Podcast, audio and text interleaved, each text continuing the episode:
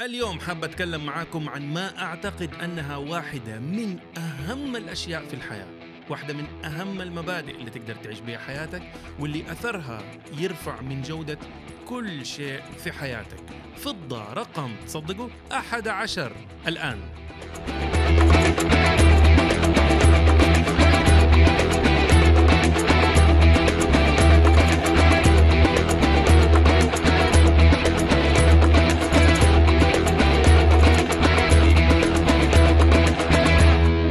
السلام عليكم. معاكم ياسر بكر وحالي هو أحسن مما أستحق وأتمنى أن حالكم هو أحسن بكثير حتى مما تتمنون. أهلا وسهلا بكم في فضة سواء كنتم تستمعون أو تشاهدون من أحسن بلدان الدنيا. المملكة العربية السعودية حفظها الله لنا وسخرنا دوما لخدمتها أو إذا كنتم تشاهدون أو تستمعون من أي بلد من بلدان العالم الجميل. أهلا وسهلا بالجميع. واحد من أهم المبادئ اللي أحاول أصلها في أولادي اللي أحاول أتكلم فيها مع الأشخاص اللي يهموني في الحياة. واحد من أهم الأشياء في الحياة بالنسبة لي واللي يا رب أقدر أزرعه فيهم هو إدارة التوقعات. إيش يصير في جودة حياتك لما تكون عندك إدارة توقعات جيدة؟ يعني لو كنت رايح رحلة بحرية ثلاثة أيام وتذكرت إنه ما عندك شبشب ملائم للبحر أجلكم الله. فوقفت في محطة بنزين فيها بقالة واشتريت شبشب ب 12 ريال. لازم في دي اللحظة تقول لنفسك أنا اشتريت شبشب بحر ب 12 ريال. يعني لو فضل معايا قابل للاستخدام بعد ثلاثة أيام عمل اللي عليه وزيادة. وفعلا وأنت في طريق العودة بعد هذه الرحلة بدأت تتحسسه برجلك لقيته بدأ يتشقق أكثر مما يمكن إنك تستخدمه. هنا تقول ممتاز. أتصرف زي ما المفروض يتصرف. شبشب بحر ب 12 ريال وترميه في الزبالة وأنت بتقول له شكرا. لو اشتريت تي شيرت مطبوع ب 20 25 ريال عليك أن تعلم وعليك أن تعلمي إنه راح يتصرف زي ما يتصرف تي شيرت ب 20 25 ريال. يعني حتلبسيه إذا كنت محظوظة خمسة مرات. وفعلا بعد سادس مرة من عودته من الغسيل جيتي تبغي تلبس التيشيرت لقيتي حلقه صار واسع الطباعة بهتت آه صار متوازي أضلاع ما هو تيشيرت فتقولي ممتاز. هذا التيشيرت اتصرف زي ما المفروض يتصرف تيشيرت ب 20 25 ريال وسوى اللي عليه. وبعدين عاد يروح لدورة حياة أخرى استخدامات أخرى في المطبخ أو يترمي أو أي شيء تاني. شبشب بحر. تيشيرت مطبوع. ساندويتش عشوائي شفته في انستغرام وقلت خليني أجربه لأن يوم التلوت كنت جيعان. وجبة عشاء احتفالية. رحلة أسبوع. شقة جديدة. وظيفة جديدة. زوج زوجة أولاد حياة. واللي بينهم. كل شيء في الحياة. لو تعاملت معاه مهما كان صغير ومهما كان كبير بمبدأ واضح من إدارة التوقعات جودة حياتك حتتحسن كثير. إذا مفكر نفسك لويس الرابع عشر وتبغى تعيش حياتك أبهروني. إيش ده المطعم؟ ما كنت متوقع حاجة تخطف الأذهان. صلي على النبي يا شيخ. ساندويتش ب 35 ريال. كله لو جاب ستة من عشرة الحمد لله. لو عشت حياتك في أصغر الأمور زي شبشب البحر وأكبر الأمور زي العلاقات الأسرية والزوجية ومعنى الحياة. وأنت إما عايش كأنك لويس الرابع عشر ولا ما أدري ليه بت بت يعني بتنمر على هذا الحاكم. لكن عموما أي واحد عايش حياة كده اللي هي ملل وأبغى الناس يبهروني أنا أبغى الناس يلهموني مو اللي أنا أقول توقعات معينة. أو العكس أو العكس إنه أنت أصلا ما عندك أي طريقة بإنك تدير توقعاتك جودة حياتك حتنخفض بشكل مهول. لو قررت تعيش حياتك بدون توقعات قال لك يعني تبغى تخدع السيستم. آه أنا ما عندي توقعات. ما ما في ما في توقعات. اللي يجي يجي أنا ما عندي توقعات. أكثر من ملاحظة. اولا غالبا كذاب لأنه أنت تحس بتكذب على نفسك والله مو علي. يعني أنت صادق لكنك بتكذب على نفسك وبتحاول تخدع نفسك ونفسك أذكى من أن تنطلي عليها هذه الخدعة. أنت من برا مبين إنه عادي عادي عادي. أنا أوه ما فزت. أوه دائما يصير لي كذا. شنطتي ضاعت في الطيارة؟ هذا أنا اللي دائما يصير لي. مو أنا اللي اختاروني؟ معروف طبعا. لكن أنت من جوا إحساسك كان يا رب يا رب يا رب يا رب, يا رب. ف اولا في احتمال كبير إنه هذا بس مظهر أنت بتسويه. و... وليه تبغى تخدع الناس مع إنه المهم هو إيش أنت عندك جوتك؟ رقم اثنين إذا أنت ما عندك توقعات يعني أنت ما عندك مسطرة. ما تقدر تقيس إيش تبغى في الحياة. وترى التوقعات شيء مرة مهم في الحياة. التوقعات تساعدك بس تحتاج تديرها. التوقعات تحمسك توجهك تخليك توصل لواحد من أهم أشياء الحياة. عندك standard إذا عندك توقعات ثم تقوم بإدارتها صار عندك standard standard في الحياة المهنية الحياة العاطفية الحياة الصحية الحياة الاجتماعية درجة المتعة، درجة الضروريات، درجة الرفاهيات، صار عندك standard of living مستوى حياة معين، كله لانك قمت بعملية إدارة التوقعات، تخيل لو أنت ما عندك إدارة توقعات وتبغى تلعب رياضة ولا تلعب مباراة ولا تحاول تقطع سباق معين ولا شيء. لا يمكن حتقدر توصل للأهداف إذا ما كان عندك إدارة للتوقعات. الحالات الوحيدة اللي ممكن فيها تتنازل عن إدارة التوقعات هي في بعض الحالات مع الغير. بمعنى إنك أنت يكون ما عندك إدارة للتوقعات مع أشخاص معينين. وده شيء مرة راقي. هذا ما يعتبر حتى ضعف ابدا ويعتبر أعلى من الحكمة. هذا قمة الكرم. يعني تبي تدي أعظم هدية لأحد مثلا ولدك أو صديقك أو شريكة العمر أو شريك عمرك اعتقوا من التوقعات. لا تفسر أفعاله بناء على توقعات معينة. تقول له أنت حر. تحرره من هذه العبودية اللي سلاسلها ما هي واضحة. دي الحالة الوحيدة تقريبا اللي ممكن تعيش فيها بدون ما يكون عندك توقعات. إنما في باقي الحياة جدا مهم إنه توقعاتك هذه تكون تحت سيطرتك وإدارتك. الأشياء اللي توقف في طريق إنه يكون عندك إدارة توقعات جيدة إنه توقعاتك غير منطقية. ما في منطق. يعني تحط جهد مرة قليل وتبغى نتيجة مرة كبيرة. إيش هذا الكلام؟ شيء تاني ممكن يكون بيقف في طريق إنه يكون عندك إدارة جيدة للتوقعات. توقعاتك غير واضحة. فإذا توقعاتك غير واضحة مو معروف إيش لازم تعمل. إذا ما أنت عارف إيش لازم تعمل الله يعلم إيش اللي راح يحصل. فتوقعاتك راح تكون دائما بعيدة عن الحقيقة. ثالث شيء ممكن يوقف ضد إدارتك للتوقعات إنه بزيادة دقيق بزيادة جامد. أبغاها شقرة وعيونها بلون معين شعرها وسط ودارسة تاريخ.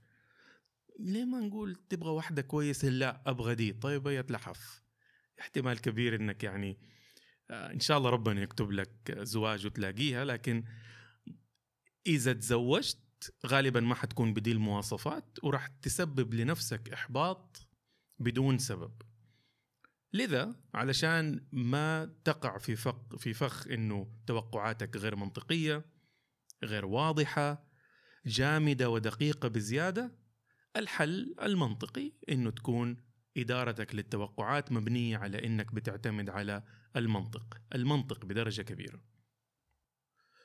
يا ريت موضوع إدارة التوقعات هذا اختياري. حقيقة المرة هي بأنك إذا لم تقم بإدارة التوقعات فستقوم التوقعات بإدارتك. إذا ما أدرت التوقعات الآخرين سيديرون التوقعات لك سواء في علاقتك معهم أو في علاقتهم معك يعني والله في مثال لو كده صبرتوا علي وتحملتوني فيه أتوقع حيكون مصدر إلهام كويس.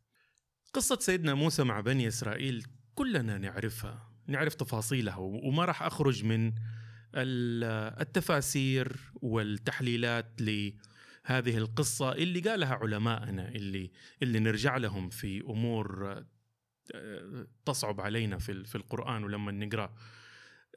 فقصة سيدنا موسى هو راح لفرعون وقال له أعطيني بني إسرائيل خلينا ناخذهم ونمشي من هنا. أنت تبغى تسلم أسلم تبغى تفضل فرعون أفضل أن أرسل معي بني إسرائيل.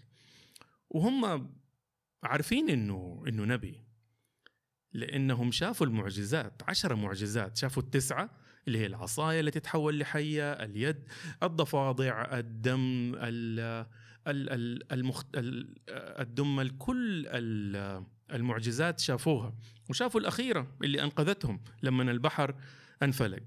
بعض المحدثين وبعض العلماء يقول لك إنهم لما أول شافوا آه، ناس بيعبدوا صنم فقالوا اجعل لنا إلها كما لهم آلهة يقول لك طلبوا هذا الطلب ولسه الطين ما نشف من رجولهم ومن رجول البغال حقتهم. يعني لسه دوبهم ختموا العشر المعجزات وبيقول لك نبغى نعبد صنم كده مصنوع من الحديد ويطلع صوت إذا الهواء عدى منه.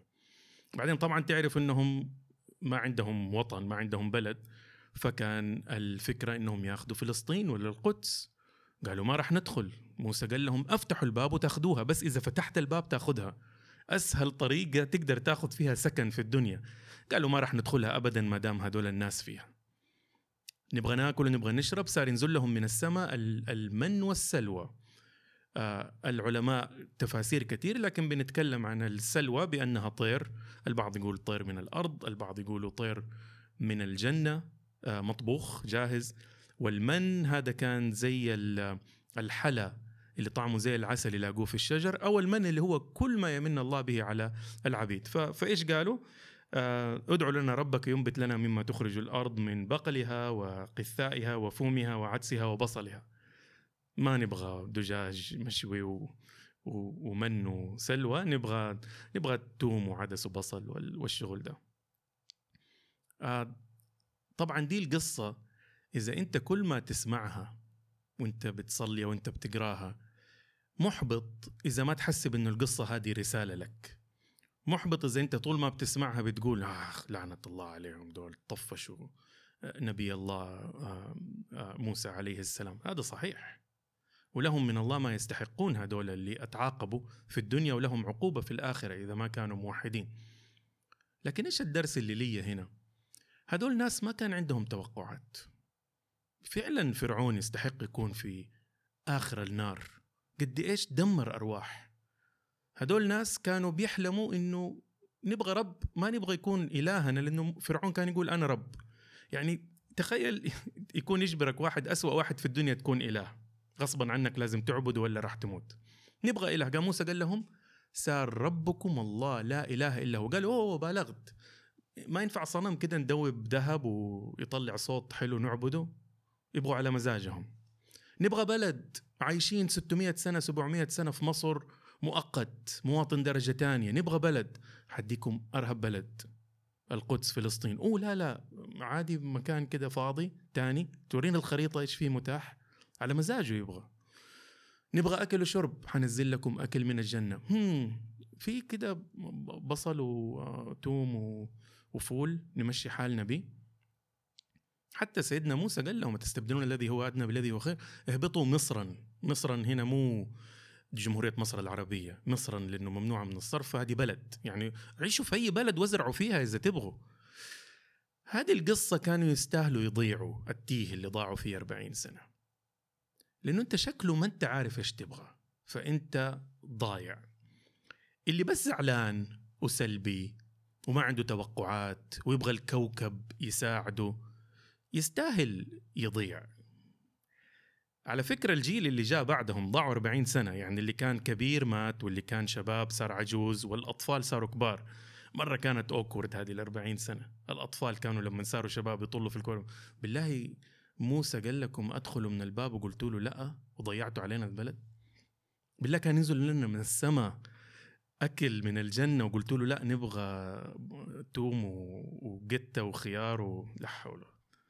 معقول ربنا شفتوا كل دي المعجزات وانتهى بكم الحال إنكم تبغوا تعبدوا إله صنعتوه أنتم فالجيل ده هو الجيل حق آه، اللي رضي اللي كان عنده توقعات اللي هو والله لو أنا جاتني الفرصة هعمل أحسن. وفعلا فمثلا لما جاهم الملك آه، طالوت ما كان عندهم نبي جاهم ملك وافقوا.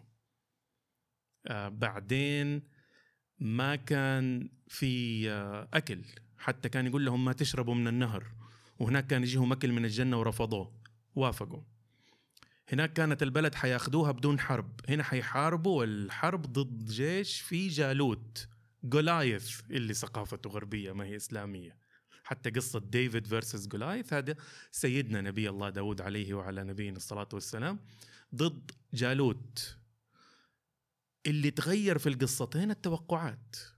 الأولانيين دمرهم عدو الله فرعون من جوا وهم أصلا منهزمين فقاموا استسلموا لازم تضيعوا لازم تتفلتروا. انتبه لا تعيش حياتك بتوقعات منفوخة أو بدون أي اكتراث للحياة أو بأنك متقبل الهزيمة. آه إحنا حيمسكنا فرعون إحنا رح نغرق إحنا رح نعمل فيكون اللي لازم يصير لك إنك تضيع علشان تصير حياتك على الهامش وتصير عبرة لغيرك وهذا حيكون مؤسف لك. إذا ما قدرت التوقعات في الحياة التوقعات رح تديرك. خذ القصة هذه وطبقها على كل شيء في حياتك.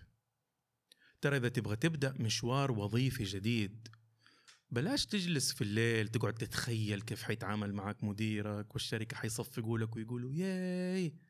أحمد أحمد أحمد ما في ما, ما حد حيسوي لك زي كذا ليه ما يكون عندك توقعات منطقية؟ جمعها. أسأل ناس موظفين. أسأل عشرة عشرين أربعين خمسين. أقران ناس بعالم موازي لك أسألهم. يعني أنا هنا اخترت خمسة من الأشياء اللي ممكن تحدد الموظف مبسوط ولا لا. درجة التقدير اللي تأخذها. العلاقات والأجواء مع الزملاء. علاقتك بالمدير. التطور والتعلم والراتب. فرضنا هذا الاستبيان اللي انت سويته وقعدت تسأل الناس يمين شمال لقيت إنه أغلب الناس الدرجة اللي يعطوها من عشرة لدرجة التقدير اللي ياخذوه من الشغل يقول لك خمسة من عشرة.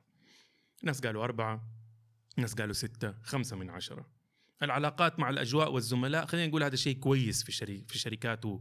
وجهات عمل سواء خاصة ولا حكومية الحالية ثمانية من عشرة. العلاقة بالمدير أربعة من عشرة. التطور والتعلم ستة من عشرة. الراتب ودرجة الرضا عنه خمسة من عشرة. خذ الأفرج حق الخمسة هذول حيطلع لك خمسة ونص. إذا جيت تبغى تبدأ عمل جديد أسأل وحدد توقعاتك. حيكون A ولا B ولا C ولا D. إذا أنت بتبني توقعاتك من تقييم جوجل لبعض المطاعم هو المطعم ده ماخذ أربعة ولا ثلاثة ونص ولا أربعة فاصلة أربعة. من باب أولى وده عشان تاكل وجبة يعني حتكون واحدة من 21 وجبة حتاكلها في, في الأسبوع. فما بالك بأمور أهم تحتاج أنك تبني شوية توقعات لها. تقدر تقدر تكون موظف أفضل وتقدر تنجح بس بتوقعاتك. من أهم أهم بأهمية أو أهم كفاءتك وذكائك ونباهتك. يعني أبغاك تتخيل اثنين بدأوا أحمد ومحمد. اثنين بدأوا العمل في نفس اليوم نفس السن نفس كل شيء. واحد السكور حقه تسعة من عشرة. كذكاء وأداء ومحصلة واختبارات موهبة واختبارات تحصيل ومهارات شخصية ومهارات اجتماعية تسعة من عشرة. الثاني ياخذ ستة من عشرة. إيش الفرق؟ إنه الستة من عشرة سعيد ومتفائل ومحاول ومثابر شوية يشبه لقصة الأرنب والسلحفاة يعني تقريبا هو تقريبا السلحفاة في هذه القصة. وطالع يعني بيجتهد.